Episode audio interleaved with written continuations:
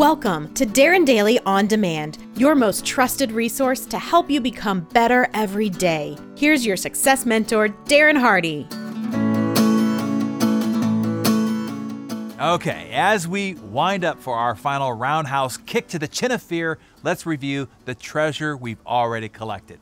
First, we've learned that fear is not real. It's the mind overreacting to its survival job function, reacting as if this were 10,000 BC still. We've also learned that we can short circuit this ancient freakout response system by blackening it out for 20 seconds, those 20 seconds needed to engage in the activity. When it regains consciousness, it will realize that it's not actually under mortal threat. And we can keep the mind focused on one simple, easy task at hand instead of letting it run amok with its twisted mind effect. Now, the mother of all fear conquering techniques, the one used by the few, the proud, to aim high to accelerate your life and to help you be all you can be.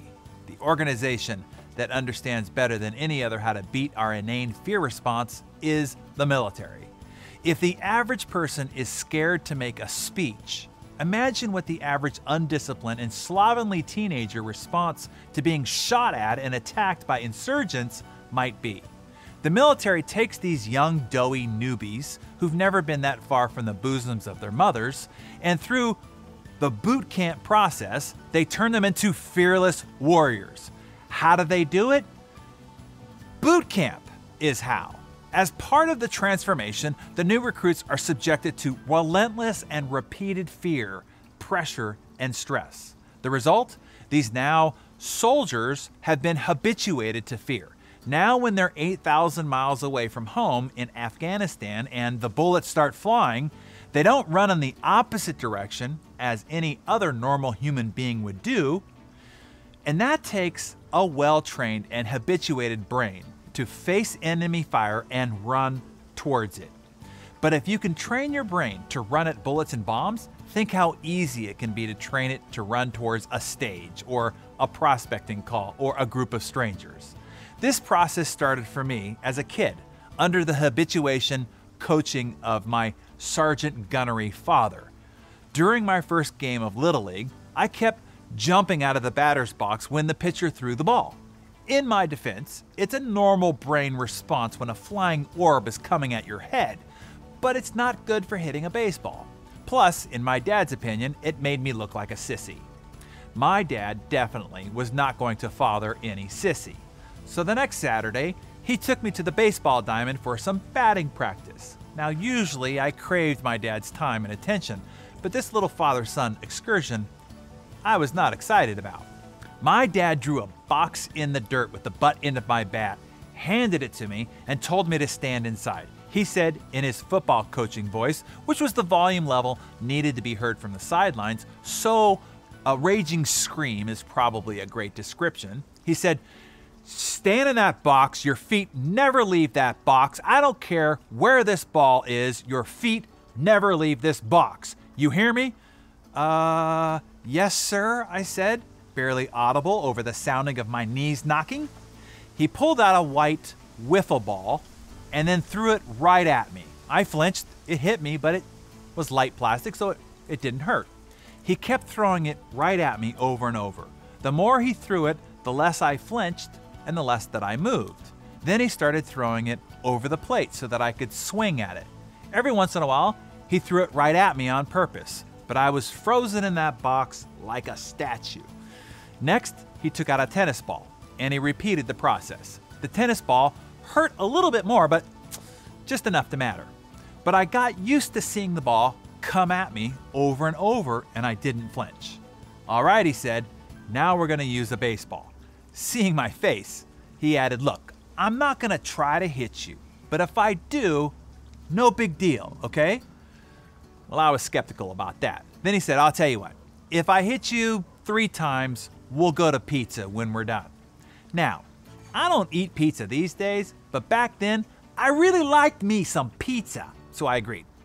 Near the end of the long batting practice, he had only hit me once, and I actually found myself leaning in to the next pitch, hoping to shorten the time gap between me and a piece of pepperoni sausage. Ha! There's two, I shouted from the batter's box. One more and we go to pizza. We practiced many times after that, and I always found a way to get hit three times. In fact, I got so used to getting hit with the ball that it became my greatest strength in baseball.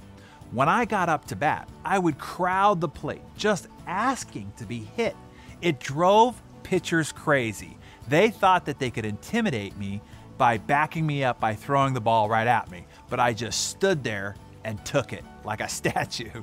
And I took it in the shoulder, I took it in the leg. In my baseball career, I got on base by being hit more times than most great hitters do by getting hits. But I got on base, baby, that's all that counts. My greatest weakness, in other words, became my strength. I became habituated to it. As a result, I no longer feared it. This has been my go to strategy for every fear I've had that I've needed to overcome to accomplish my goals. As a kid, I got a job being paid to get people to fill out questionnaires for a trade school, and I'm an introvert. Approaching strangers was a very fear inducing activity. So I used my dad's Little League strategy. I went to the busiest, busiest place that I could find outside of a BART train station in Northern California and approached everyone I possibly could, never stopping to even think about it.